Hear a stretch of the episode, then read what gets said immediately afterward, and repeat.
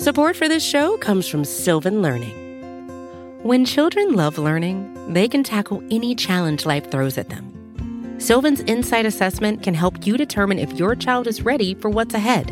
It can also identify gaps in learning and point out areas that could be of concern for your child so they can tackle what's to come. And right now, it's the best price of the year at $29. Go to sylvan29.com to learn more and get your child's assessment for only $29. That's S Y L V A N 29.com. A heads up that today's show is about Jeffrey Epstein and his sex crimes. We will start in a second. Jeffrey Epstein has been dead for just over two years now, but he's still in the news. Most recently, it's because one of his most powerful friends, a lesser Prince of England, might finally face charges for sexual assault. New legal trouble for Britain's Prince Andrew. Virginia Roberts Giuffre, an outspoken accuser of the late convicted sex offender Jeffrey Epstein, is now suing the son of Queen Elizabeth. Virginia Giuffre says Epstein introduced her to Prince Andrew, who sexually assaulted her multiple times when she was under 18. Ghislaine woke me up in the morning and said, You're going to meet a prince today. I didn't know at that point that I was going to be trafficked to that prince. The allegations have been around for years, but for the last few days, this particular royal's been on the run. Prince Andrew's Epstein troubles show no signs of going away anytime soon. But the prince himself has, last seen 500 miles north at the Queen's estate in Scotland. Lawyers for his accuser say he's trying to evade the civil suit they filed against him. His security guards have apparently turned attempts away to, to serve those papers, so he's um, scampered off to Mummy's house. On the show today, we're going to try and explain how the ghost of Jeffrey Epstein continues to haunt his friends as well as his victims, and we're going to try and tackle some of the big unanswered questions surrounding his case. The biggest of all, of course, being what happened to Epstein himself. We reached out to the reporter who really changed the course of this case to get her take, Miami Herald reporter Julie K. Brown. She just wrote a book about Epstein, and in it, there's a chapter titled Jeffrey Epstein Didn't Kill Himself, which felt bold, so we had to ask how can she be sure? I don't believe, um, based on what I know, which is l- maybe a little bit more than most people, uh, that that he was capable or even had wanted to really throw the towel in, so to speak, at this stage of the game. Uh, he was someone who always believed he was above the law and uh, could use his power and influence to get away with almost anything.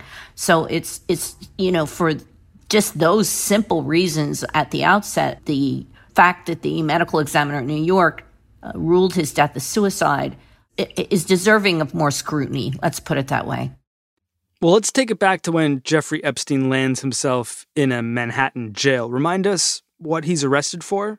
Well, of course, he was arrested on a new indictment out of New York on several uh, sex trafficking charges involving minors. Uh, these charges went back many, many years. However, you know, the, the sex trafficking statute doesn't have a limitation on it, at least not right now. But it was certain that his lawyers would probably challenge the dated nature of some of these um, sex acts that he was charged with.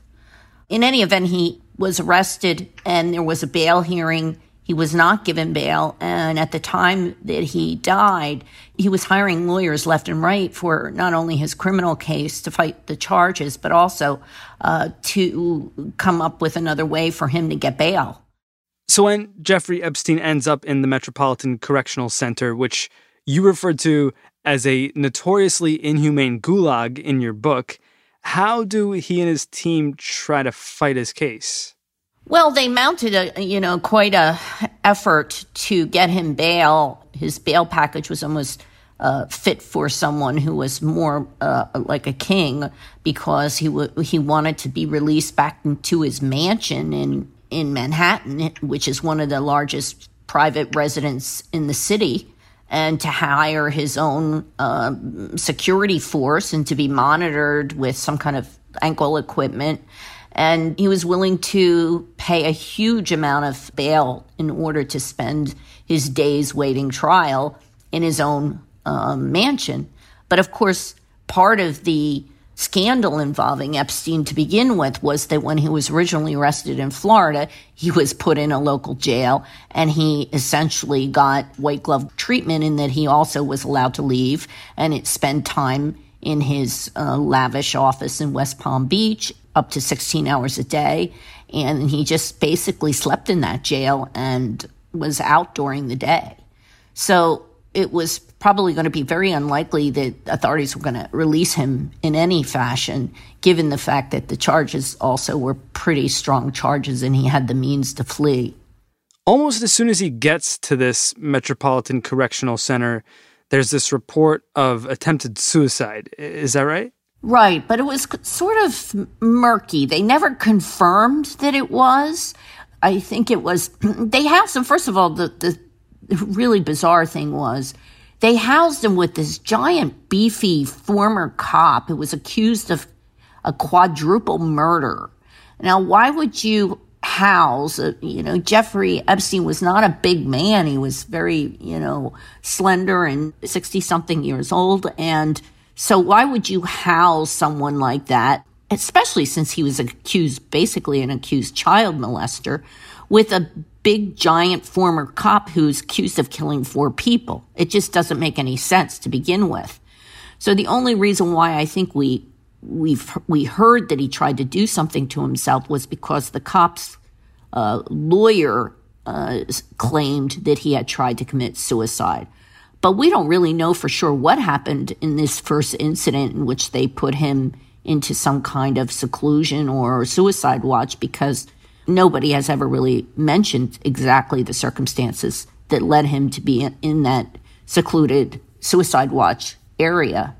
And around this time of the first supposed attempted suicide, whatever abuse Jeffrey Epstein may have encountered, he is meeting with his lawyers constantly. Is that right? Yeah, that was what he did when he was charged here in Florida. Uh, even when he finally did go to the jail, it was almost like he couldn't be alone. He would essentially hire people, uh, even if they were, um, you know, legal paralegals, to just sit with him. He, you know, in the visiting area of of the jail. Uh, and therefore, he was able to say, "Well, I'm preparing my case," and he didn't have to go back to the cell block and be with, you know, there were a lot of inmates we later heard that had been threatening him uh, trying to extort him because, of course, uh, child molesters, accused child molesters, are on the lowest rung of the prison hierarchy. And there were probably a lot of inmates that were, you know, gunning for him, so to speak.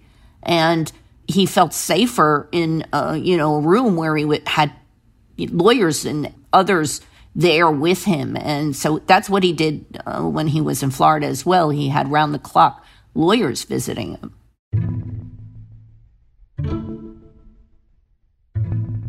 Before we talk about some of the theories about how he may have died, let's talk about the story coming from the authorities, the stories coming from the Metropolitan Correctional Center. What do they say transpired? We do know that there were two correctional officers on duty at the time and that they either fell asleep part of the time and or were on their computers not paying attention in any event there was this time period where he no one was really checking on him because he had just gotten off a suicide watch they were supposed to check on him every 30 minutes the records that we know about show that he that they stopped around 3:30 a.m. and they allegedly fell asleep uh, these were two staff members who had been working overtime. And then they falsified records to make it look like they had checked in on him when they didn't. All we know is that the guards allege that when they did check on him, they found him hanging from a sheet that was tied to the top bunk of his cell.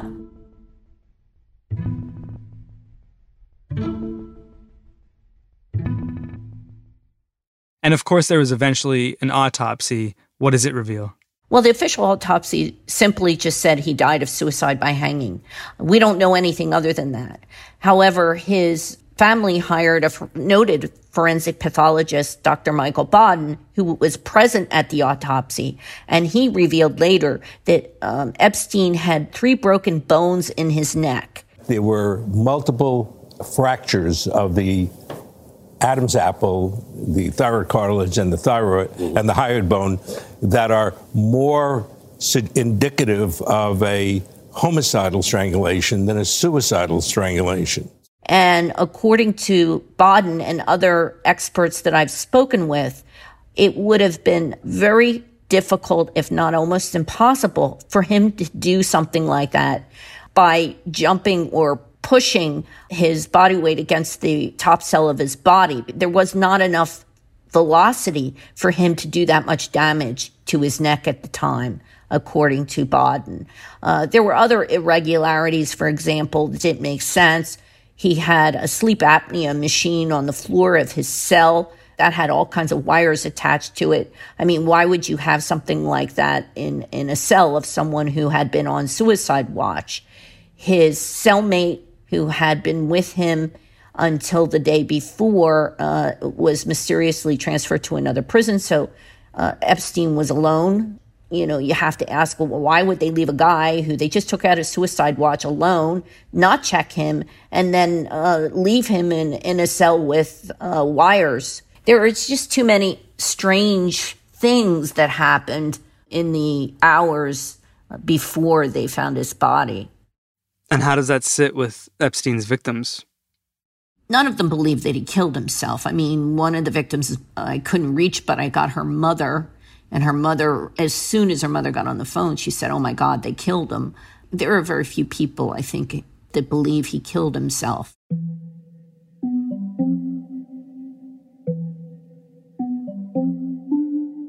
Of course, the reason people want to fill these holes is because at the end of the day, it's pretty easy to believe that a lot of powerful people may have wanted Jeffrey Epstein dead. I think that it's very possible. I mean, the way that Jeffrey Epstein conducted himself, he had a whole ecosystem of people around him who either knew what he was doing, participated in sex trafficking, or at the very least were complicit and looked the other way. And we're seeing the fallout now from even people like Bill Gates who were friendly with him, not even really close friends with him, just friendly with him, and how much that has harmed his reputation. Um, and there are countless other people uh, who were involved with him whose reputations have been really tarnished just by being associated with him.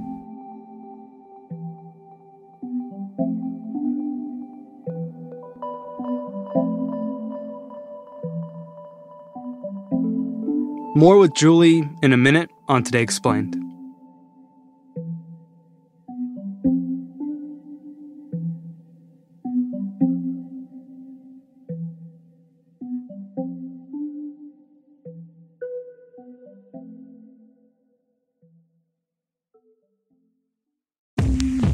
Support for Today Explained comes from Indeed. Hiring can be difficult. You can hope and pray and ruminate on how to find the perfect candidate, or you can turn to something more reliable a smart piece of technology like Indeed's matching engine. According to Indeed, that matching engine is constantly learning from your preferences for job candidates, so it becomes more accurate over time. The more you use it, the better it gets.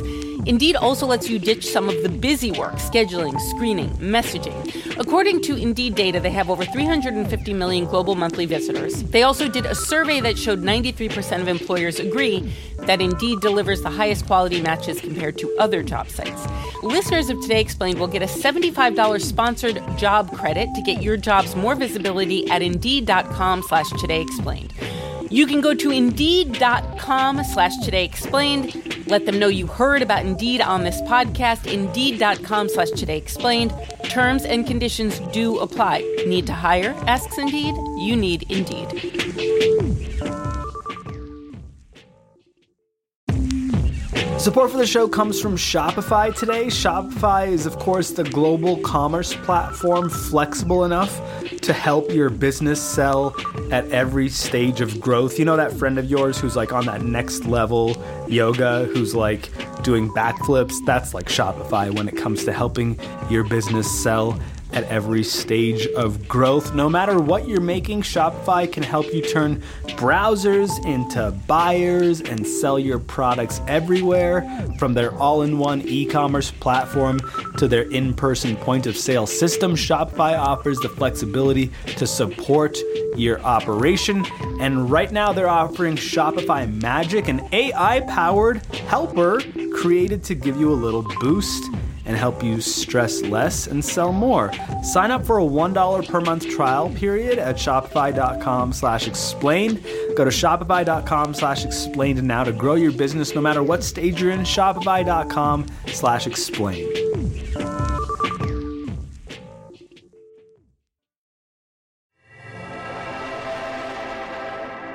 Julie, who was Jeffrey Epstein to the very many powerful wealthy men in his social circle? Well, I think he was a you know a, a source of funding uh, for a lot of people for causes that they had or research they wanted to do. I mean, he was a, a source of money. I think in some ways he was also very charismatic. You know, he fancied himself as a scientist and intellectual and just someone who was on the same level as some of the brightest and wealthiest uh, people in the world. And he felt that he was, you know, the same way. And so he surrounded himself with those people. And how did his affiliations with extremely wealthy, smart, powerful American, and even foreign men help him evade accountability in life? Well, I think it wasn't a question of they helped him evade it. I think that they helped uh, burnish his reputation and his standing uh, in in a lot of different um, places. I mean, for one thing, I think he used his associations with them uh, to help uh, trap other women into his orbit. You know, they would see that he is, you know, photographs of him with some of the most famous people in the world. And these women, I think, and, and girls felt that he was so important. And that combined with the promises that he made to help their careers or uh, help them with their education, um, sort of trapped them into this uh, cycle of sexual uh, violence and abuse. And obviously, we talked about Prince Andrew at the top of the show, but I'm wondering if you could tell me how this ghost of Jeffrey Epstein has haunted other powerful people he associated with. Well, we know that uh, Les Wexner is the founder of L Brands and also owned Victoria's Secret. He was forced to step down. A New York Times article says Wexner was warned by other L Brands executives in the mid 90s that Epstein was presenting himself to women as a recruiter of Victoria's Secret models. Of course, he claims he knew nothing about what Jeffrey Epstein was doing. And he himself claims that Epstein stole money from him, although he never reported it to authorities or se- seemed to see fit to find a way to re- recoup it. Everyone has to feel uh, enormous regret uh, for the advantage uh, that was taken of, uh, of so many young women. And uh, that's just uh, unexplainable, abhorrent behavior. You have Leon Black, you know, with Apollo Capital, his company launched an investigation into why Mr. Black would have invested so much money in someone or put his his own money in Jeffrey Epstein's hands, um, given the fact that he was suspected of being a sex trafficker. Uh, and a pedophile. Apollo Global Management CEO Leon Black paid sex predator Jeffrey Epstein $158 million for financial advice, but an outside law firm says that Black wasn't involved with Epstein's criminal activities. And now, you know, we have Bill Gates, who whose wife reportedly cautioned and warned Mr. Gates about being involved with Epstein. She she knew at the outset that there was something really wrong about him, and we just heard recently that Mr. Gates has apologized and said it was a big mistake for him to associate with with Epstein. You know, I made a mistake in judgment that I thought that that those discussions would lead literally to billions of dollars going to global health. Uh, turned out I that was a bad judgment. That was a mirage. None of that money ever appeared, and I gave him some benefit by the association. So I, you know, I made a doubly uh, wrong mistake there. Prince Andrew, he was friends with Epstein, but he denies that he participated or knew anything about Epstein's uh, crimes. However, you know, we ha- the difference with him and, and, some of the other people is we have a photograph of him with one of Epstein's victims with his arm around her waist. Prince Andrew has repeatedly denied the allegations, telling the BBC in 2019 I have no recollection of ever meeting this lady. In the same interview, he also suggested this photo at Ghislaine Maxwell's house in London was doctored, saying, And I do not remember anything. There was another witness that saw saw him with uh, Virginia Giuffre, who was one of Epstein's victims. So he's having a hard time denying that he did anything with this young woman who we have a photograph of with. So it'll be interesting to see because he's, you know, part of the royal family. Um, he has somewhat been ostracized by a lot of members of his family and the public, I think, in Britain. And um, Ghislaine Maxwell, who is now awaiting trial in New York on uh, charges of sex trafficking and being um, basically accused of helping uh, Epstein execute this sex trafficking operation. Maxwell enticed minor girls, got them to trust her, then delivered them into the trap that she and Epstein had set for them. She pretended to be a woman they could trust. All the while, she was setting them up to be sexually abused by Epstein and, in some cases, by Maxwell herself. Of course, she denies it. She's taking a page out of the Epstein defense playbook in that she's hiring the best defense that her money can buy. And these lawyers are very aggressive and they're peppering and giving these prosecutors a lot of legal motions to respond to. You know, which was one of the things Epstein did the first time around, where he would just give, he would just basically bury prosecutors in, in tons of motions to the point that the prosecutors didn't even want to deal with his lawyers anymore.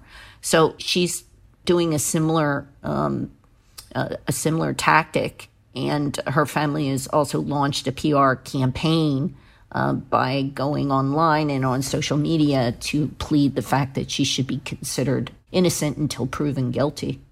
I know you spent a lot of time with Jeffrey Epstein's victims, Julie. Do do they feel cheated out of justice thus far?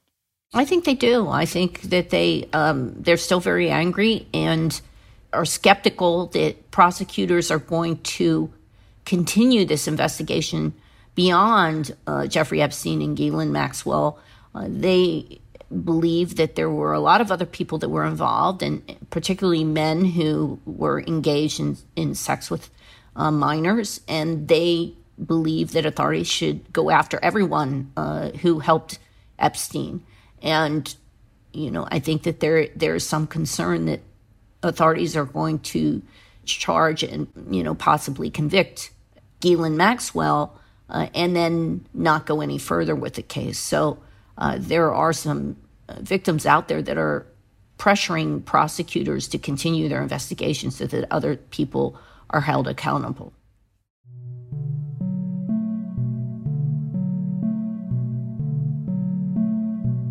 What hurts even more so is that if I wasn't afraid to come forward sooner, then maybe he wouldn't have done it to other girls. I feel really guilty. To this day, I feel really guilty. For the past 16 years, I have felt isolated in my experience. And the lack of consequences for Epstein's actions has left me feeling as though there is no justice for me here. They failed us before. Don't yeah. fail us again. Exactly. That's all we're asking even though maybe I don't look it because I'm so sad, but also happy tears because I'm able to, you know, let myself go of this burden. I feel brave, I feel strong more than ever right now. My hope is that this case and the resulting public discourse will help me to take back some of the power and self esteem I lost as a victim of Jeffrey Epstein's crimes. Jeffrey thought that we were disposable and he threw us all away. And look who's still standing.